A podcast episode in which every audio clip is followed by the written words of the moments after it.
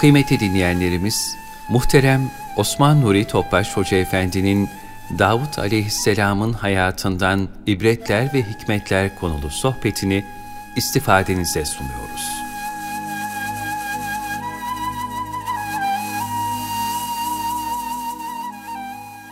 Sohbetimizi teberrüken üç ihlas bir Fatiha Resulullah sallallahu aleyhi ve sellem Efendimizin aziz latif mübarek pak ruhu tayyibelerine Ehl-i Beyt'in eshab-ı kiramın, enbiya-i izamın, saadat-ı kiram hazaratının, cümle geçmiş akrabalarımızın, şehitlerimizin ruhu şeriflerine, dinimizin, vatanımızın, milletimizin selametine, bütün İslam dünyasının selametine, şerlerin şerlerinden muhafazasına, hastalıktan muhafazasına inşallah. Bir Fatiha-i Şerif, üç İhlas.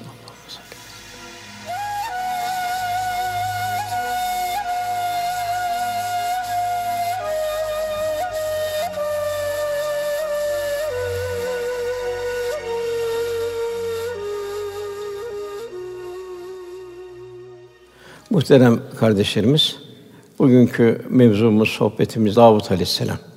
Bütün peygamberlerin müşterek beş vasfı var. Bir de bunun yanında her peygamberin ayrı ayrı farik vasıfları var. Burada inşallah kısaca bir Davut Aleyhisselam'ın peygamberlik hayatı, daha belki hayatı, farikaları. Bugün biz neleri Davut Aleyhisselam'dan ibret alacağız, ders alacağız. Gerçi bütün peygamberlerin en farik vasıflarının daha ötesinde Resulullah sallallahu aleyhi ve sellem efendimizin vasıfları var. Cenab-ı Hak istifade etmeyi, amel etmeyi nasip buyursun inşallah. Davud aleyhisselam Kudüs'e doğdu. Tahminen 100 yaşına kadar yaşadı. Şahsında hükümdarlığı ve peygamberliği birleştiren ilk peygamber. Tahminen milattan önce 1015 veya 975 yılları arasındadır. Yani zamanımızdan 3000 sene evvel takriben. Kur'an-ı Kerim'de Davud Aleyhisselam 16 yerde geçer. İbranice lisanı Zebur kendisine verilmiştir. Tevrat, İncil ve Kur'an-ı Kerim muhtevasında şer'i hükümler bulunur. Zebur'da ise Davud Aleyhisselam öğretilmiş dua, tahmid ve temcid yer almaktadır. Üç hususiyet var. Davut Aleyhisselam'ın zamanında bir Talut, bir Calut, bir de Tabut. Beni İsrail peygamberleri Musa Aleyhisselam'dan sonra Tevrat ile amel ediyorlardı. Fakat Yahudilerin başlarında Davut Aleyhisselam bir peygamber olmadığı için kendi heva heveslerine göre dini değiştiriyorlardı hükümleri, tahrif ediyorlardı itikadi ve ahlaki prensipler de bozuluyordu. Daima öyle gelmiştir. Yeni bir peygamber geliyor. Zaten o 28 peygambere baktığınız zaman Kur'an-ı Kerim çoğu Ben İsrail peygamberi. Yani peygamber arkasından hemen tahrif ediliyor. Arkadan Cenab-ı Hak bir peygamber gönderiyor. Yeni baştan vahiy, yeni baştan o tahrifler düzeliyordu. O zamanlar Davut Aleyhisselam'ın gençliğinde Mısır ile Şam arasında Amalika kavmi bulunuyordu. Kavmin Calut isminde çok güçlü bir reisi vardı. Hem güçlü hem de zalim çok. İsrailoğulları istikametten şaştığı için Cenab-ı Hak Calut'u İsrailoğulların başına musallat etti. Calut da İsrailoğulunu mağlup ederek erkeklerin bir kısmını öldürdü. Çocuklarını ve kadınlarını da esir olarak aldı. Beni İsrail kavminde Musa aleyhisselam'dan gelen tabut adlı bir sandık vardı. Bu sandığın içinde mukaddes emanetler bulunuyordu. Bir rivayet göre Tevrat'tan levhalar bulunuyordu. Bir sefere giderken tabutu önde götürüyorlardı. Bu tabut halka ve askere bir şek veriyordu.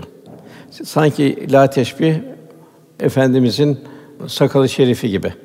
Öyle bir heyecan veriyordu. Ev mal mülklerinden, çocuğundan ayrı olan Beni İsrail huzursuzdu. Tabutun elinden çıkmasını çok çok üzüldüler. Calut da perişan ettikten sonra tabutu da aldı. Tabutu da bir affedersin pisliğin içine attı. Tabi bunu e, halk da çok üzüldü. Halk o zaman İsmail Aleyhisselam vardı. Halk İsmail Aleyhisselam'a geldi. Bize bir hükümdar gelsin gibi kumandan gelsin ki bizi kurtarsın, tabut gelsin. Fakat orada bir maalesef halkın düşkün olması maddi imkanlara. Cenab-ı Hak İsmail Aleyhisselam'a Talut isimli bir kumandanı tavsiye etti. Beni İsrailler dediler ki yok dediler. Gelen dediler zengin olacak dediler. Çünkü mad- maddeye karşı çok büyük temayülleri vardı. Bir de dediler Yakup soyundan olacak. İkisinden biri zaruri dediler. Yani Cenab-ı Hakk'ın tayin ettiği Talut'a karşı da İsmail Aleyhisselam'a vahyetti. Kabul e- edememe durumunda kaldılar. İsmail Aleyhisselam ısrar edince o zaman dediler tabut önümüze getirsin dediler. Cenab-ı Hak da tabutu melekler vasıtasıyla Beni İsrail'in içine getirdi tekrar. Kabul etme durumunda kaldılar Talut'u. Tabi ayette bu Beni İsrail'in bir takım kendine göre görüşlerinden bahsediyor ve batıl görüşlerinden. İşte illa hükümdar bir zengin olacak, soydan gelecek vesaire olacak diye. Ve bu cemiyetin menfaatine aykırı olup olmadığını da hesap etmiyorlardı. Halbuki başa geçecek kimse emanete götürecek muktedir kimse olması zaruriydi. Bir misal Ebu Hureyre radıyallahu an anlatıyor. Sallallahu aleyhi ve sellem bir yerde sahabesiyle konuşurken bir bedevi çıka geldi. Kıyamet ne zaman kopacak diye sordu. Efendimiz sözlerini kesmeden konuşmadan devam etti. Bunun sahabilerden biri Bedevinin sorusunu Resulullah Efendimiz duyurdu. Fakat soruyu efendimiz beğenmedi. Bir başkası da hayır soruyu duymadı dedi efendimiz için. Sallallahu aleyhi ve sellem konuşması bitince kıyamet hakkında soruyu soran nerede buyurdu. Bedevi buradayım ya Resulallah dedi. Efendimiz buyurdu ki emanet zayi edildiği zaman kıyameti bekle. Bedevi emanet nasıl zayi olacak diye sordu. Sallallahu aleyhi ve sellem Efendimiz emanet ehli olmayan kimseye verildiği zaman kıyameti bekle buyurdu. Yine ayet-i kerimede Cenab-ı Hak biliyor, Allah sizin üzerine Talut'u seçti. İlmen ve bedenen ona bir üstünlük verdi. Allah mülkünü dilediğine verir. Allah her şeyi ihate eden, her şeyi bilendir buyurdu. Talut'un hükümdarlığına itiraz eden İsrailoğulları bu sefer de eğer o sahiden hükümdarsa bizi bir delil getirin dediler. Tabutu Beni İsrail'in kavminin önüne getirdi melekler vasıtasıyla. Tabut hakkında muhtelif rivayetler vardır. Adem Aleyhisselam'ın indiğine, peygamberlerin mukaddes emanetleri içine kondu bahsediliyor. Talut hükümdar olunca düzeltti, yanlışları bertaraf etti. Harbe hazırlandı. O harbe giderken Cenab-ı Hak da bir imtihan olarak Beni İsrail'e o nehirden geçecekler. Çöl sıcak. Bir orada bir nehir var. O, o nehirden su içmeyecekler imtihan olarak. Veyahut da bir avuç çok az bir şey içecekler. Ordu 80 bin kişiydi. 80 bin kişiden bu dört bine düştü. Diğerleri hepsi kana kana içtiler. Bu dört bin kişiden onlar da bir dağıldı sonra. Dayanamadı. 313 kişi kaldı. Ve bu 313 kişi ne sefer devam etti.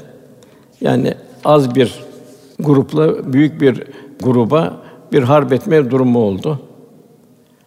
Resulullah Efendimiz Bedre girerken şimdi Talut'un ordusu kadarız. Yani 313 kişiyiz buyurmuştu. Ayet-i kerimede Talut ve müminler beraberce ırmağa geçince ilahi emre uymayanlar bugün biz Calut'a ve askerine karşı koyacak gücümüz yoktur dediler. Allah'ın huzuruna varacaklarına inananlar ise nice az sayıda bir birlik Allah'ın izniyle çok sayıdaki birliği yenmiştir. Allah sabredenlerle beraberdir dediler. Yani iki gruba ayrıldılar. O 313 kişi bir grup, iştirak etmeyenler bir grup oldular. Talut'un ordusundakiler Cenab-ı Hakk'a dua ettiler. Duaları Rabbena ifri aleyna sabren ve sebit aktamena ben sunna alel kavmil kafirin. Bu duala devam ettiler. Zaten zor zamanlarda bu duayı tavsiye ederler. Bugün bile belki bu virüs vesairede yahut gelen herhangi bir sıkıntılarda bu duayı okumak inşallah faydalıdır. Rabbena ifri aleyna sabren ve sebit aktamena ben sunna alel kavmil kafirin. Tabi burada Allah'ın yardımı gelecek. Fakat Müslümanlardan da Cenab-ı Hak bir gayret, bir istikamet istiyor. Ayet-i kerimenin tercümesi ey Rabbimiz üzerimize sabır yağdır. Üzerimize sabır dök. Ayaklarımıza sebat ver ve kafir kavme karşı bize yardım eyle. Burada düşman üzerine giden askerin üç vasfa sahip olması gerektiği bildiriliyor. Bir zorluklarda sabır. Yani sabırların zorlandığı zamanlar olacak. Buna Cenab-ı Hakk'a iltica edilecek. Her zorluktan sonra Cenab-ı Hak yardım eder. Ve o zorlukları sabır ve Cenab-ı Hak iltica ederek bertaraf etmeye çalışmak. Ayette de Cenab-ı Hak sabır ve namazla Allah'tan yardım isteyin buyuruluyor. İkincisi cesaret ve sabır. Üçün teyidi ilahin yani ilahi yardımın geleceğine inanıp Cenab-ı Hak'tan tazarruda bulunabilmek. İki ordu karşılaştığı zaman Calut'un ordusu, Talut'un ordusu bir mübarezeye çıkacak bir er istedi Calut. Yani onun gücünü gösterecekti. Karşısına Davut Aleyhisselam çıktı. Herkes şaşırdı.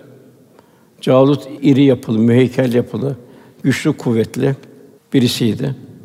Onun gücüne dayanabilmek de zordu. Davut Aleyhisselam 18 yaşlarındaydı. Onu görünce öyle zayıf, naif, "Ey hakir" dedi. "Karşıma sen mi geldin?" dedi. "Söyle sen niçin geldin?" dedi. Davut Aleyhisselam'la seni cenk etmeye geldim deyince Calut alay etti. Davut Aleyhisselam da gelirken üç tane taş almıştı. O sabanla taşı attı. Alnına geldi. Cenab-ı Hakk'ın lütfu orada öldü. Velhasıl mümin hiçbir zaman kendini güvenip kibirlenmeyecek. Daima Cenab-ı Hakk'a sığınacak. Ona iltica edecek. Hasmını hiçbir zaman küçümsemeyecek. Zahiri şartlara aldanmayacak. Zira her şey Allah'ın takdiriyle vuku bulur. Cenab-ı Hakk'a sığınacak. O güçlü diyenler daima Cenab-ı Hak onu en güçsüz hale getirir. O dilerse Nemrut'u bir sivrisinekle yok eder. O dilerse Firavun'u Kızıl Deniz'de boğar. O dilerse Ebrehe ordusunu evabil kuşlarıyla mahveder. O dilerse Davut'un sabanından çıkan bir taşla Calut'u öldürür. Bugün de işte bir virüs dünyaya meydan okuyor. Demek burada üç şey var. Bir zalimlerin bir ceza, ikincisi bir ikaz, üçüncüsü de hasta olanlar, vefat edenler için de inşallah mümince şehit sevabı. Onun için gelen her musibeti bir tefekkür etmek icap eder. Bu da ibretlidir. Bu temizlik şarttır. Mesafe şarttır. Fakat baktığım zaman Suriye'deki o iki milyon çadırdaki insanda hemen hemen bu virüs yok gibi bir şey. Demek ki küresel güçlerin getirdiği bir davet bu virüs. Elhamdülillah memleketimizde de bu da inşallah azal azal gidecek. İnşallah bu bizlere bir ikaz ilahi.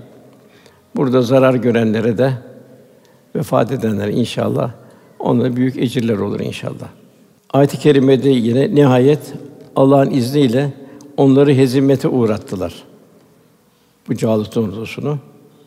Davud Calut'u öldürdü ayet-i kerimede. Allah ona Davud'a hükümdarlık ve hikmet peygamberlik verdi. Dilediği ilimlerden ona öğretti. Allah eğer insanların bir kısmını diğer kısmıyla def etmeseydi, yani zalimler kalsaydı yeryüzü elbette fesada uğrardı. Allah bütün alemlere karşı lütuf ve kerem sahibidir buyuruluyor. Yine nitekim Rabbimiz insanlar arasında adaletle hükmeden sultanları var etmeseydi insan güçlüleri, zayıfları ezip mahvederdi. Bu bakımdan bir rivayette Heysemi naklediyor. Sultan Allah'ın yeryüzündeki gölgesidir. Ve bu sultan adaletle hükmeden bir sultan. Hazreti Ömer radıyallahu anh zamanında bir Rum elçisi geldi Medine'ye. Halifenin sarayı nerede dedi. Ben halifenin sarayını arıyorum dedi. Bir Arap kadın da dedi ki, git dedi şu ağacın altında yatan yeryüzünde Allah'ın gölgesini gör dedi. Yine Hazreti Osman radıyallahu anh buyuruyor. Şüphesiz Allah Kur'an ile engellemediği şeyi sultan ile engeller buyuruyor. Ondan sonra o zaman Talut o ganimetleri yaktırdı. Ganimetler yakılırdı o zaman. Talut Kudüs'e döndüğünde İsmail Aleyhisselam ona Cenab-ı Hak sana müjdeli zafer nasip etti. Hadi sana verdiğin sözü yerine getir dedi. Talut demişti eğer kim Calut'u yenerse ona kızım vereceğim demişti. O şekilde Talut kızını Davut Aleyhisselam'a verdi. Ondan sonra Davut Aleyhisselam'a Zebur indirildi.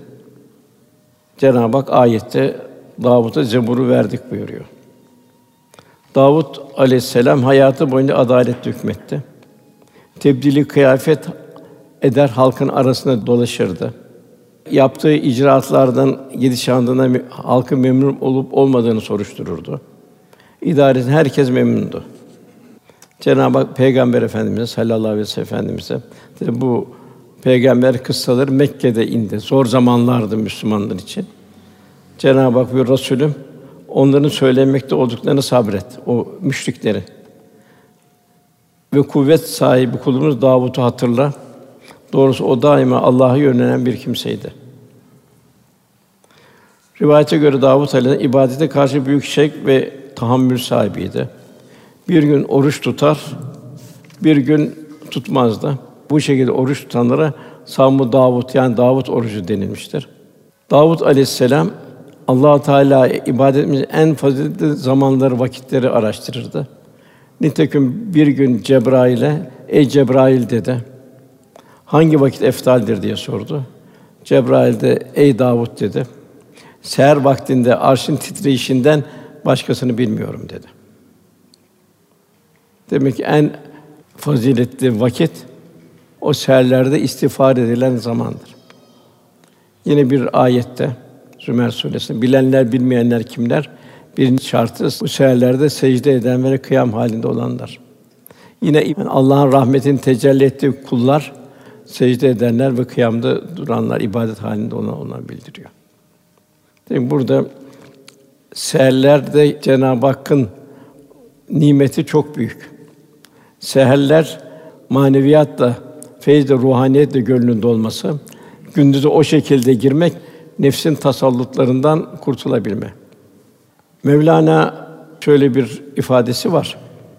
Cenab-ı Hak insana meleklerdeki hasletleri verdi. Diğer yarımına da insanın hayvani hasletler verdi. Melekler Cenab-ı Hakk'a yaklaşmak, Cenab-ı Hakk'a ibadet halinde olmak, güzel bir Cenab-ı Hakk'a bir kul olmak gayret içindeler. Hayvanlar ise ancak Cenab-ı Hak ibret olarak insanları bir amade olarak yarattı. Hayvanlar bir nefis vardır. Hak hukuk yoktur. İstediği tarlaya girer, istediği yerden alır. Gıdası olarak devamlı yer gıda bulduğu zaman bir de nefsani arzularına karşı düşkündür. O şekilde bir teselsül gelir. Mevlana diyor ki insanda diyor bu hayvani vasıfta vardır. Ruhani vasıfta vardır. Fe elhama fucura ve takvaha. Bu fucuru bertaraf edecek, hayvani vasıfları bertaraf edecek, takvaya meleklerin olduğu vasfa doğru mesafe alacak. Hatta melekleri de geçecek. Çünkü meleklerde nefsani arzular yok. Fakat insanla Cenab-ı Hak nefsani arzu veriyor ki kul bu nefsani arzu bertaraf edecek. Bu şekilde Cenab-ı Hak'la bir dostluk kazanacak. Cenab-ı Hak kuluyla dost olmak istiyor. Dost olması için de bu cemali sıfatlar kalpte tecelli edecek. Nasıl efendimiz bir alemler rahmetti, bir mümin de rahmet insanı olacak. Seher vaktinde arşın titreyişinden başkasını bilmiyorum diyerek cevap verdi. Yine bu seherlerde dolu bir yürekle gündüze hazırlanacak. Gündüz nefsin şerlerinden mümin kendini koruyacak. O şekilde bir geceye hazırlanacak. Gece tekrar yürek dolacak ruhaniyette, o şey gündüz arlanacak. Yani güneşin ayın birbirini takip ettiği gibi bu ruhani durumu mümin de dikkat edecek. Sallallahu aleyhi ve sellem Davud aleyhisselam yaptığı şu niyazı bize bildiriyor. Davud aleyhisselam bu duayı dilinden düşürmezdi buyuruyor. Allah'ım senden muhabbetine, seni sevenlerin muhabbetine, senin sevgine ulaştırarak salih ameller işlemeyi talep ediyorum. Allah'ım senin muhabbetini bana nefsimden, ailemden, malımdan, soğuk sudan daha sevgili kıl. Tabi o zaman soğuk su çok itibarda tabi temin etmek de zordu. Davut Aleyhisselam gecenin üçte birinde dinlenir, geri kalan saatleri ibadetle geçirirdi. Resulullah Efendimiz buyur Allah'ın en çok hoşlandığı oruç Davud'un orucudur. Yılın yarımını oruçla geçirdi ama tabi bu bünyesi güçlü olanlar için bir gün tutur, bir gün tutmazdı. Yine Allah'ın en çok hoş olduğu namaz da Davud'un namazıdır. O gecenin yarısını uyku ile geçirir, sonra kalkıp namaz kılar, sonra gecenin kalanını tekrar uyurdu. Yine Davud Aleyhisselam'ın bir farik vasfı ayet-i kerimede gerçekten biz dağları ona boyun eğdirdik. Akşam sabah onunla beraber tesbih ederlerdi. Demek ne kadar bir duyuş, zikrin getirdiği bir vecd, bir istirak hali. Tabi burada dağlar da yani cemaat da iştirak ederdi. Allah Celle Celal bize göklerde yerde ne varsa Allah'a tesbih eder buyuruyor. Fakat siz onları duyamazsınız buyuruyor. Demek ki dağlar da o Davut Aleyhisselam'ın zikriyle beraber onlar da zikrederlerdi. Tabi biz bunu duyamıyoruz. Duysak zaten her şey şuuda gelmiş olur. İmtihan olmanın farikası ortadan kalkardı. Yine ayet-i kerime devamında Saat suresinde kuşları da toplanmış olarak ona itaat ettirirdik. Kuşlar da etrafına hepsi onun zikrine katılmak için dönüp gelirlerdi. Ondan sonra yine devamında Enbiya suresinde kuşları ve tesbih eden dağları Davut'a boyun eğdirdik. Bunları biz yapmaktayız. Demek ki burada Davut Aleyh ihlası Davut Aleyhisselam Cenab-ı Hak bir Davudi diyoruz. Hala devam ediyor. Sesi güzel olan Davudi bir sesi vardır diyoruz. Yani Davud'un hayatında zikrin çok önemli bir yeri vardı. Öyle ki tüm mahlukat kendisine celbediyordu. Bu güzel sesiyle. Tabi bu Mevlana'da da bu var. Bu haslet var. Cenab-ı Hak demek ki kimi kullarına böyle bir Davudi haslet veriyor. Mevlana Hazretleri Selahaddin Zerkubi'nin dükkanı önden geçerken o da altınları dövüyor böyle şekillettiriyor altınları. Mevlana orada zikretmeye başlıyor. Biz dağların taşların zikrini bilemiyoruz, duyamıyoruz. O sesleri kulağımız işitemez. O seslere aşina değiliz.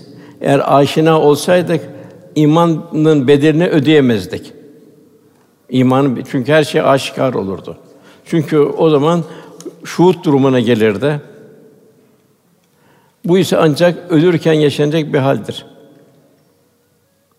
Ölürken kulun gözü önüne perdeler açılacak, kul bütün manzaraları seyredecek. İşte Habib-i Neccar Yasin'in ikinci sayfasında bunu yaşadı. O şuhut alemine geçti ve dedi sayfanın sonunda keşke Rabbimin beni bağışladığına, beni ikramı mazhar olanlardan kıldığını kavmim keşke bilseydi dedi. Kendisini taşlayan kavmine acıdı. Tabi bu hepimizin son anımızda göreceğimiz bir manzara var. Bu manzarayı Firavun da gördü. Kızıldeniz boğulurken Musa'nın ilahına dedi ama artık onun hükmü yok öyle bir imanı. Sadı Şirazi buyuruyor ki sen diyor aşık isen diyor. Aşkın ne olduğunu biliyorsan hayvanlar yürürken hayvanların çıkan ses dahi bir musikidir. Çünkü sesin menşei Cenab-ı Hak. Bir sinek bile yanında kanat çırpsa aşık vecde gelerek sinek gibi elini başına vurur. Aşık ne tiz perdeyi bilir ne de pes perdeyi o bir kuşun ötmesiyle de inler. Dünya susmayan bir musikiyle dolu. Yalnız şu var ki her kulak açık değil, onu işitmez. Aziz Mahmud Hüda Hazretleri bir dalı koparmıyordu, zikrediyor diyordu. Yunus Emre bir sarı çiçekle konuşuyor. Yine devam ediyor sadece. Aşıklar bostanda dolap sesiyle coşar, döner ve dolap gibi ağlarlar. Nitekim Resulullah Efendimiz'e Hazreti Ali radıyallahu anh bildi. Biz diyor Mekke'de beraber giderken birçok taşların "Esselamu aleyke ya Resulallah" dediğini duyardık buyuruyor. Yine Ruhul Beyan'da bir hadise var. O hadise de şöyle. Hazreti Ömer'den rivayet radıyallahu an. Sallallahu aleyhi ve sellem ile birlikte otururken huzuruna henüz Müslüman olmamış bir bedevi geldi. Putperest bir bedevi geldi. Adamın elinde avladığı bir keler vardı. Keler kertenkelenin biraz, biraz daha büyüğü. Onu hatta yerlerdi kesip. Bu bedevi sahabilere Peygamber Efendi göstererek bu kim diye sordu. Sahabiler o Allah'ın gönderdiği peygamberdir dediler. Bedevi elinde keleri Resulullah'ın önüne atarak dedi ki Lat ve Uzza'ya yemin ederim ki taptığı putlara bu keder sana iman etmedikçe ben de iman etmem dedi.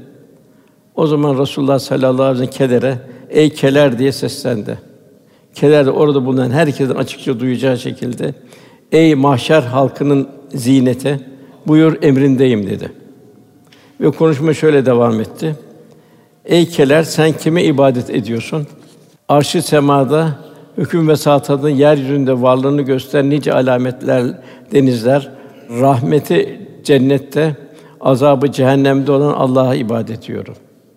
Resulullah sallallahu aleyhi ve sellem peki keler ben kimim diye keler sen alemlerin Rabbinin Resulüsün. Sen alemlerin Rabbinin Resulüsün. Son peygambersin. Senin peygamberini kabul edip kurtuluşa erer. Seni kabul etmeyen de kaybeder dedi. Bunun üzerine Bedevi Müslüman oldu. Taberani'de böyle bir rivayet var. Yine ayet-i kerimede andolsun biz Davud'a tarafımızdan bir üstünlük verdik. Eğer dağlar ve kuşlar onunla beraber tesbih edin dedik. Ona demirde yumuşattık. Ona geniş zırhlar imal et. Dokumasından da ölçüyü gözet. Yani güzel ve yeterli kadar yap ve ehlinle birlikte salih ameller işleyin. Çünkü ben ne yaparsan hakkıyla görürüm diye vahyettik. Sebe suresi. Yine Enbiya suresi ona savaş sıkıntılarından sizi koruması için zırh yapmayı öğrettik. Artık şükredecek misiniz? Cenab-ı Hak bu maddi alemi de peygamberlerle devam ettiriyor. Mesela İdris Aleyhisselam o hayvan derilerinden elbise yapmayı öğretti halkına. Nuh Aleyhisselam gemiyle denizlere açılmayı öğretti. Davut Aleyhisselam da demir yumuşattık buyuruyor. O demirle bir takım imalat yapmayı. Yani Cenab-ı Hak Davud'u demiri kullanmayı öğretmeseydi bugün sanayi ve teknoloji olabilir miydi? O demir sert olarak kalacaktı. Araba, uçak, ev yapılabilir miydi? Yine düşünelim bugün. Nasıl bir petrol kavgası var dünyada? Doğal gaz kavgası var. Eğer Cenab-ı Hak petrolü yaratmasaydı vasıta yol alabilir miydi? Her şeyi bir bütün halinde düşünmek lazım. Her şey Cenab-ı Hakk'ın lütfu keremiyle vardır. Cenab-ı Hak bunları peygamberleri terakki etmiştir. Yine Nuh'dan sonra da Nuh Aleyhisselam yine marangozluk ve gemicilik mesleğini koydu. Yine peygamberlere baktığımız zaman kendi emekleriyle geçiniyorlar. Efendimiz buyuruyor hiçbir kimse asla kendi kazancından daha hayırlı bir rızık yememiştir. Allah'ın peygamberi Davud da kendi elinin emeğiyle yerdi buyuruluyor. Davud Aleyhisselam isabetli görüş, kitap, ilim, amel, güzel konuşma ve hikmete sahip olmuştu.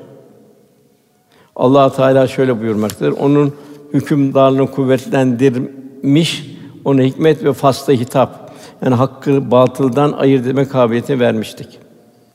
Yine Sa'd suresinde ey Davud biz seni yeryüzünde halife yaptık. O halde insanların adaletli hükmet. Heva hevesine uyma. Sonra bu seni Allah'ın yolundan saptırır. Doğrusu Allah'ın yolundan sapanlara hesap günü unutmalarına karşı çetin bir azap vardır. Davut Aleyhisselam şahsında ondan sonra gelen bütün peygamberlere bir öğüt mahiyetinde. Hazreti Ömer radıyallahu anh buyuruyor, El adlu esasül mülk, mülkün adalet temelidir. Adalet varsa, hak varsa mülk devam eder. Tabi bu adalet de çok mühim. En yakını bile olsa ona adalet hükmedecek. Hakkı tevzi edecek. Şimdi bunu tarihte Fatih'te görüyoruz. Bir Hristiyan mimarla mahkemeye çıkıyor. Mahkemenin verdiği karara göre Hristiyan Müslüman oluyor. Böyle bir adalet dünyada yoktur diyor. Peygamber ve aynı zamanda hükümdar olan Davud aleyhisselam vaktini dörde ayırırdı. Birinci vakitte ibadetle meşgul olurdu. İkinci vakitte hukuki ihtilafları karara bağlardı halk arasında. Yani hakimlik vazifesi görürdü. Üçüncü vakitte halka vaaz verir ve öğütlerde bulunurdu. Dördüncü vakitte de şahsi işlerini yapardı. Davut Aleyhisselam imtihan edildi. Bize şöyle buyuruluyor ayet-i kerimede Sad suresi 21. 22. ayet. Ey Muhammed sana davacılardan haber ulaştı mı? Mabedin duvarına tırmanıp Davut'un yanına girmişler. Davut onlardan korkmuştu. İki kişi duvardan atlayarak Davut Aleyhisselam'ın önüne geliyor. Davut Aleyhisselam da ibadetle meşgul. Davut Aleyhisselam korkuyor. Onlar diyor korkma biz birbirimize hasım iki davacıyız. Aramızda adalet hükmet, haksızlık etme bize doğruyu gösterdiler. Onlardan biri dedi ki bu kardeşimdir. Onun 99 koyunu var. Benim bir tek koyunum var. Böyleyken onu da bana ver dedi ve tartışmada beni yendi. Davut bunun bir haksızlık olduğunu düşünerek galeyana geldi. Diğer tarafa hiçbir şey sormadan tek taraflı ifadeyle dedi andolsun ki senin koyununu kendi koyuna katmak istemekte olan haksızlıkta bulunmuştur. Doğrusu ortakların çoğu birbirine haklarını tecavüz ederler. Yani iman salih amel işleyen kimse müstesna fakat bunlar ne kadar da azdır dedi.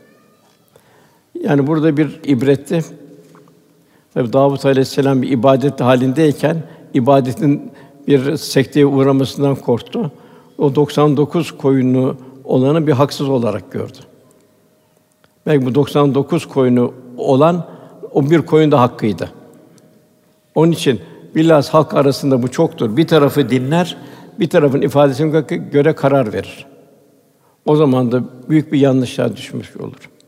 O yüzden hak hukuk çok mühimdir. Hak hukuk kaybolduğu zaman Allah korusun fertte, ailede, millette yıkıntılar başlar. Bilhassa günümüzde de bu hakka dikkat etmek. Ortaklar arasında hakkı ayrılık, hak hukuka dikkat etmek. Mirasta hakkı hukuka dikkat etmek çok yerde maalesef mirasta buna dikkat edin. Güçlü olan gücünü kullanıyor. İki ortak veya da biraz işi zaafı olur hemen konkurtotaya gidiyor. Kanun getirdiği faydadan öbürüne zulmediyor. Bir sürü kul hakkıyla kalıyor. Efendimiz buyuruyor, kul hakkı onun af yok. O kıyamete kalacak. Efendim buyur dünyada rezil olmaktan ahirette rezil olmak daha beterdir. Helalleşin buyuruyor. Bazen efendimiz kendisine izafe ederek misaller verirdi. Bir gün Ravza topladı eshab-ı kirama. Eshabım dedi, kimin malını aldımsa işte malım gelsin alsın buyurdu. Kimin sırtını vurdumsa işte sırtım gelsin vursun buyurdu. Kendini izafe ederek. Demek ki bu hak hukukun en güzel tevzi Resulullah Efendimiz ve yaşayan Müslümanlar.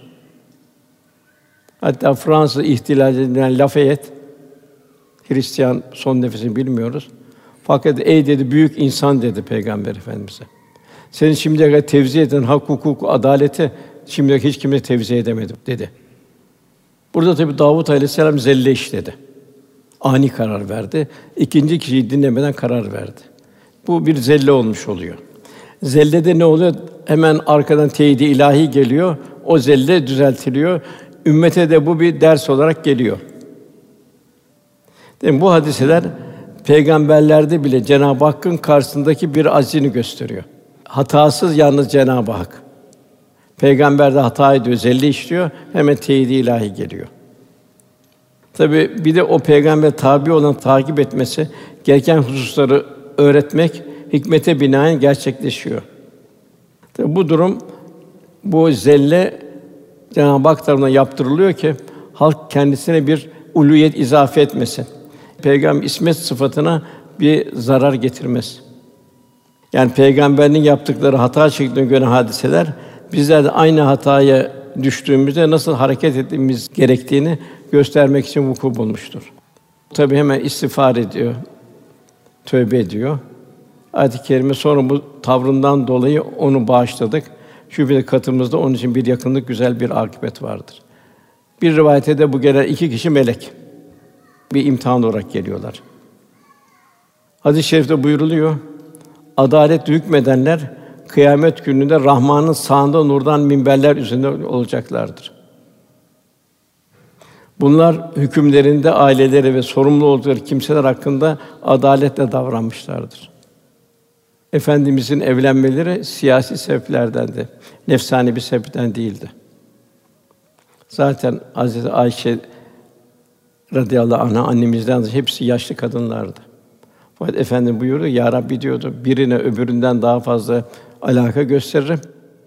Bu benim üzerine bir kul hakkı gelir diye muhafaza eyle ya Rabbi diye dua ederdi efendimiz. Yine kıyamet gününde buyuruyor insanların Allah Teala'ya en sevgili olanı ona en yakın yerde bulunan adaletli idarecilerdir. Yine bunun tersine kıyamet günü insanların Allah Teala'ya en sevimsiz olanı ve ona en uzak mesafe bulunan da zalim idarecilerdir. Yine bize nakledilen eshab-ı sept var. Cumartesi eshabı var. Cumartesi günü Cenab-ı Hak bol balık verirdi. Denizden çok balık çıkardı. Fakat bir cumartesi balık tutulmayacak, dünyevi işle meşgul olunmayacak, Cenab-ı Hakk'a ibadet halinde olunacak. Tabi kalbinde nifak alameti olanlar ağları atardı, balıkları tutardı. Bunu pazar günü servis ederlerdi. Yani bir şeriatte bir Allah'ın emri bir hile yaparlardı. Bugün de aynı var işte. Şeriatı kendine göre yorumlayanlar, tarihselciler vesaire. Cenab-ı Hak bunlar için semenen kalila buyuruyor. Az bir menfaat karşısında Allah'ın ayetlerini yamultanlar. Bunlar derdi yemek değil, biz bunu tutarız, pazar günü yeriz derlerdi. Burada iki grup vardı müminlerden. Hatta bir duvar yaptılar o zalim kavim, Allah'ın emirlerini dinlemeyen kavim üzerine. Bunlar bir bela gelecek. O bela bize isabet etmesin diye. Müslümanlar da ikiye ayrıldı. Bir kısmı dediler ki bunlar dediler nasihat etme. Bir fayda vermez. Zaten buna belasını bulacaklardı. Allah'ın emrinin dışında bunlara emri bir marufta bulunmanın bir faydası yoktur dediler. İkinci grup dedi ki yok dedi. Biz de emri bil marufta bulunacağız. Cenab-ı Hakk'ın emrini yerine getireceğiz.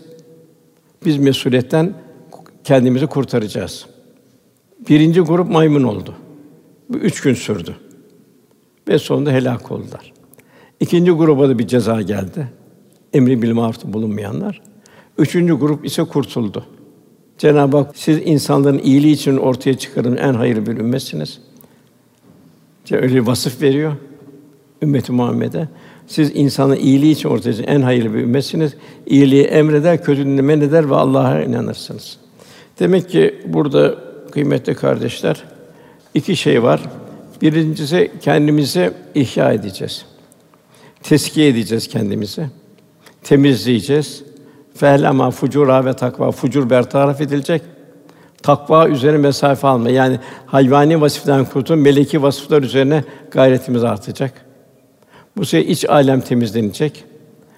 Kalp Cenab-ı Hakk'ın mazharı olacak. Cemali sıfatların mazharı olacak kalp. Kalp bir ruhaniyetle dolacak. Bu ruhaniyetle dolan bir kalple de emri bil maruf nehi anil münkerde bulunacak. Bugün bu çok mühim.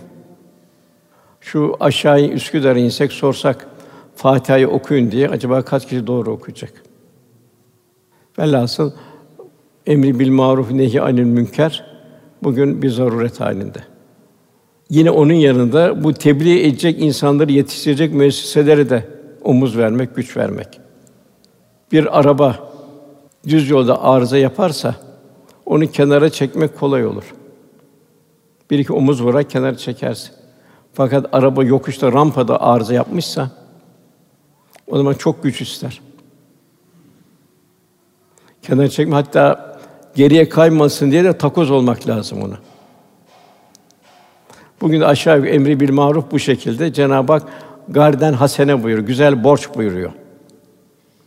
Nasıl zor yerlerde çalışanlara bir devlet prim verir, mahrumiyet prim verir.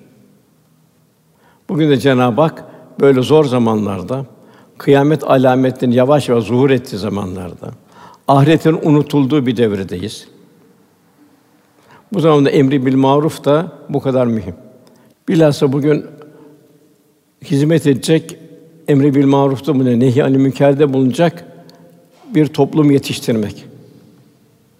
Cenab-ı Hak bizim marifetullah'tan bir nasip almamız istemektedir. Kalpte tanıyabilmek.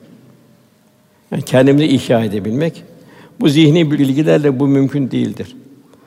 Bilgiler sadece kuru bir zihin arşivi gibi olmamalıdır. Öğren, oku vesaire, doktora yap, master yap, bilmem ne yap. Bunu zihne at. Zihnin bir arşiv olmasının bir faydası yok. Yani çünkü zihni bir tek başına faydalı değildir. Hatta zarar bile getir. Mesela Allah'ın ayetlerini semenen kalila az bir bedel karı satan beni İsrail alimlerine böyle kuru bilgi sahibi olduğunu bildiriyor. Yani takva üzerine yaşanması gerekir ki ta ki hakkın o kişi gören gözü, tutan eli olması mesabinde bir kıvam kazanabilmesi lazım. Yani bir dışarıdan alacağın bilgiler var, zahiri bilgiler, şer'i bilgiler. Bunun yerine kendimizin kendimize vereceği bilgiler vardır. Bunun da kalbin neticesindedir. Kalpte muhabbet olacak. Muhabbet nasıl olacak? Muhabbet Resulullah sallallahu aleyhi ve sellem beraber olmakla. Yani amelen saliha. Yani salih ameller dikkat edilecek. Efendimizin amelleri nasılsa o aynı ameli yapmaya gayret etmek. Duyarak, hissederek yapabilmek. Efendimizin üsve-i hasenesi, örnek karakterinden hisse alabilmek. Bu şekilde istikamete gelebilmek.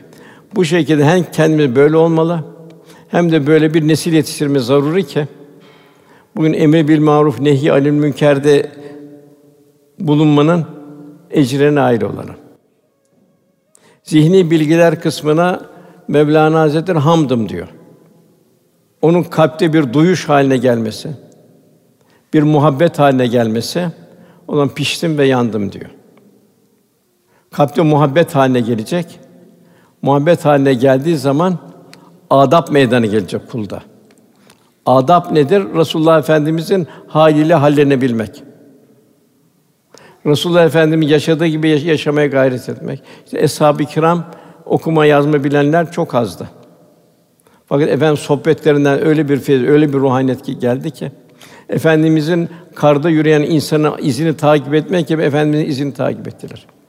O muhabbetle ya Resulullah emrettirdiler. Bir kısmı Çin'e gitti, bir kısmı Semerkant'a gitti, bir kısmı insan olan her yere gitti. Afrika'ya girdi.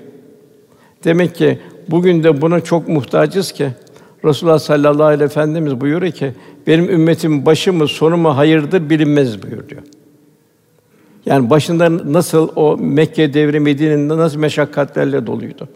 Nasıl müşrikler Yahudilerin bir takım illaliyle doluydu. Bugün de dünya ahireti unuttu.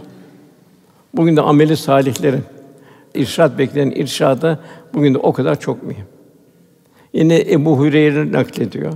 Kıyamette bir kişinin omuzuna yakasını yapışacak. Ey kişi diyecek, ben senden bugün davacıyım diyecek. Bugün ben çok müşkül durumda kaldım diyecek. Seninle dünya hayatında beraberdik. Sen gelip beni ikaz etmedin, irşad etmedin. Bugün de ben senden davacıyım diyecek. Bugünkü hem kendimiz hem evlatlarımız hem kendimiz ihya edeceğiz. Bunun için müesseseler kurulacak. Dini yayınlara alakamız artacak inşallah. Davut Aleyhisselam faziletlerinden buyruluyor Davut bütün işlerini Allah'a yönelirdi. Yani Allah'ın rızasını aramak. Daima kendi kendimize diyeceğiz ki acaba Allah Resulü benim yanımda olsa aynı safta namaz kılsak benim kıldığım namazlar tebessüm eder miydi? Eğer maddi imkanlarımız genişse Cenab-ı Hak bana çok imkanlar vermişse, Resulullah sallallahu aleyhi ve sellem benim yanımda olsa benim hayır hasenatımdan memnun olur muydu? Ya Cenab-ı Hak bana imkan vermemişse, Resulullah benim sabrımdan memnun ol- olabilir miydi? Bu Davud Aleyhisselam'ın bu fazileti üzerine Cenab-ı Hak Sad suresinde Allah Teala onun için kulumuz Davud buyurdu. Zaten Cenab-ı Hak nefsi mutmainneye gelmeden kulum diye de hitap etmiyor. Dört büyük kitaptan olan Zebur indirildi. Dağlar ve kuşlar olan bir zikrederdi. Kuşların dilini bilirdi. Çok güzel sedaya sahipti. Zebur'u okuduğu zaman dağlar ve kuşlar dinlerdi. Hep buna lütfu ilahi. Demiri elinde bal mumu gibi yoğururdu. Böyle kendi el emeğiyle geçinirdi. Nitekim Peygamber Efendimiz de onun bu halini methetmiştir. Yine Davud Aleyhisselam fasla hitaptı. Yani hakkı batıldan ayırt etme kabiliyeti sahipti ve kendi hikmet verilmişti.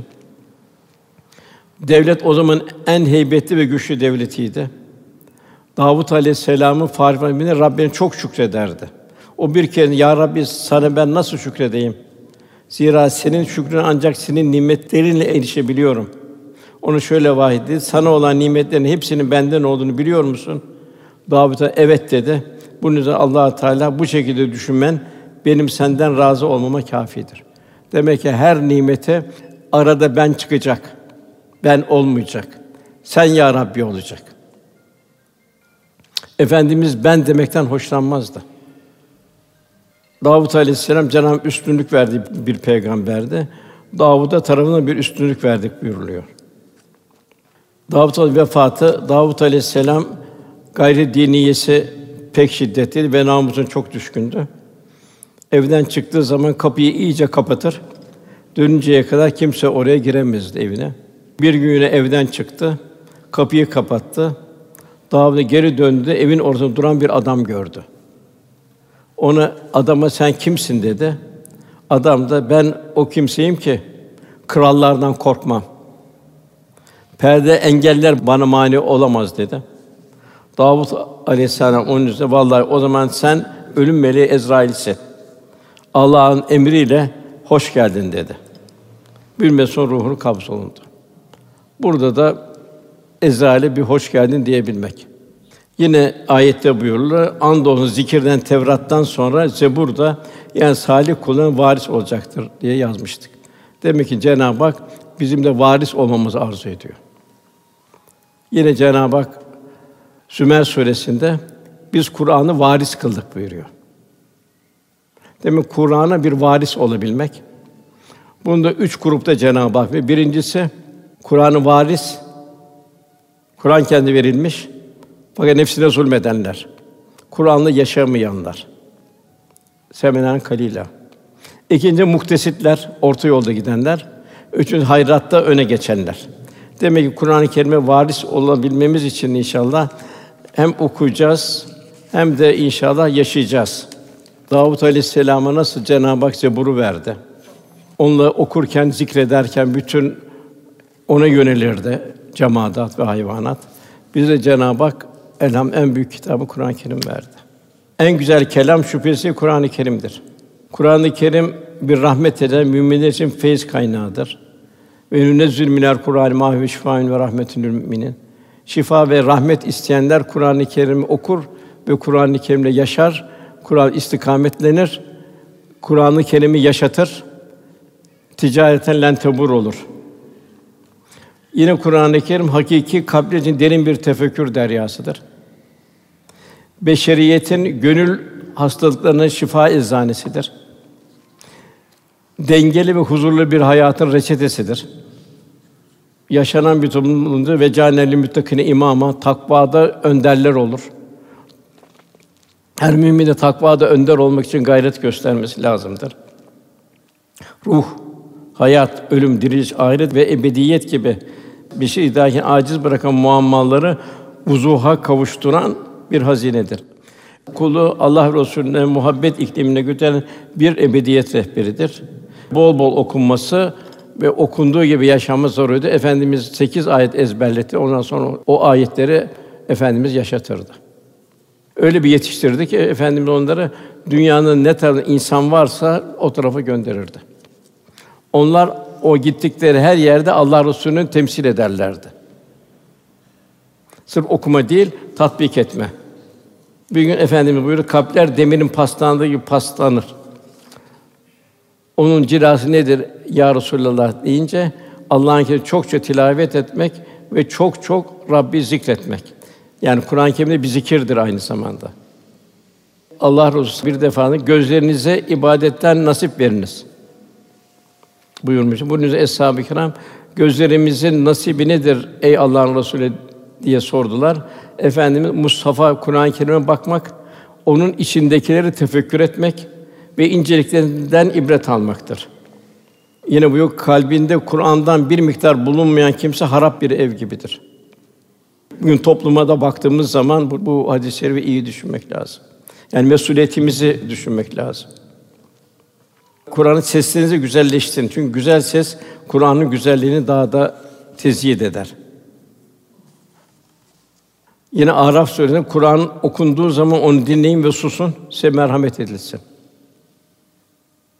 Çünkü susmak iyi dinlemeye, iyi dinlemek basirete, basiret iman ve amele ve amel de rahmet ve nimeti ilahi vesile olmaya vasıtadır. Yine buyuruluyor, Kur'an'ın ses ve sedasına gönül vermeyen gafiller hayatın ancak dış yüzünü bilirler. Hatta onlar bu dünya sonunda oburca istifade ederler. Lakin sofranın gerçek sahibi Razzak tanımazlar. En büyük rızık Kur'an-ı Kerim'dir. Mezarlara yakınlarını gömerler. Lakin toprağın altındaki büyük maceradan habersiz yaşarlar. Zelzele, fırtına, türlü musibetlerle, hastalıklarla ikaz tokadı yerler. Tabi afetler yaygarası sahte tesellilere sığınırlar. Yine gariptir ki ilahi mülkte yaşarlar, Cenab-ı Hakk'ın mülkünde yaşarlar. Fakat mülkün gerçek sahibine düşman kesilirler. Kur'an'ın ilahi telkinine gönül verenler ise daima Cenab-ı Hak kulluk şuuru içinde bulunurlar. Kendine verilen nimetleri şükrederler. Fani hayatlarını ebedi hayatın sermayesi yapmanın gayreti içinde yaşarlar. Velhasıl gidiyor Kur'an-ı Kerim'le ayet misaller. Hatta bir atın bile, bir hayvanların bile Kur'an-ı Kerim'in sesinden hislerini, meleklerin Kur'an okuyan yaklaştığını, Resulullah Efendimiz muhtelif şekiller bu Kur'an-ı Kerim'in olan nimetini bildirmektedir. Yani hayvanları bile, cemaati de bile bir tesir ettiğini. Fakat tabi gafil olanlara da Cenab-ı Hak Muhammed Suresi 24. ayeti. Onlar Kur'an'ı ince ince düşünmezler mi? Yoksa kalplerine bir kilit mi var? Yahut onların kalpleri yok mu? buyurlar. Cenab-ı Hak inşallah cümlemizi Kur'an-ı Kerim'le yaşamayı, son nefesimizin inşallah bir Cenab-ı Hakk'ı zikirle olması inşallah. Cenab-ı Hak cümlemize nasip eylesin. Tabi büyüklerin duyuşu da çok ayrı. Mevlana şöyle bir Kur'an-ı Kerim peygamberin hal ve efsafıdır. Kur'an-ı Kerim huşu ile okuyup tatbik edersen kendini peygamber ile veliler ile görüşmüş farz et. Peygamber kıssalarını okudukça ten kafesi can kuşuna dar gelmeye başlar. Biz bu ten kafesinden ancak bu vesileyle kurtulduk. O kafesten halas olmak için, kurtulmak için bu yoldan yani tevhid tarikinden başka çare de yoktur. Rabbimiz lütfu keremiyle kalplerimizi Kur'an-ı Kerim nurundan, Habibinin muhabbetinden ayırmasın inşallah. Lillahi Teala Fatiha. Allah'a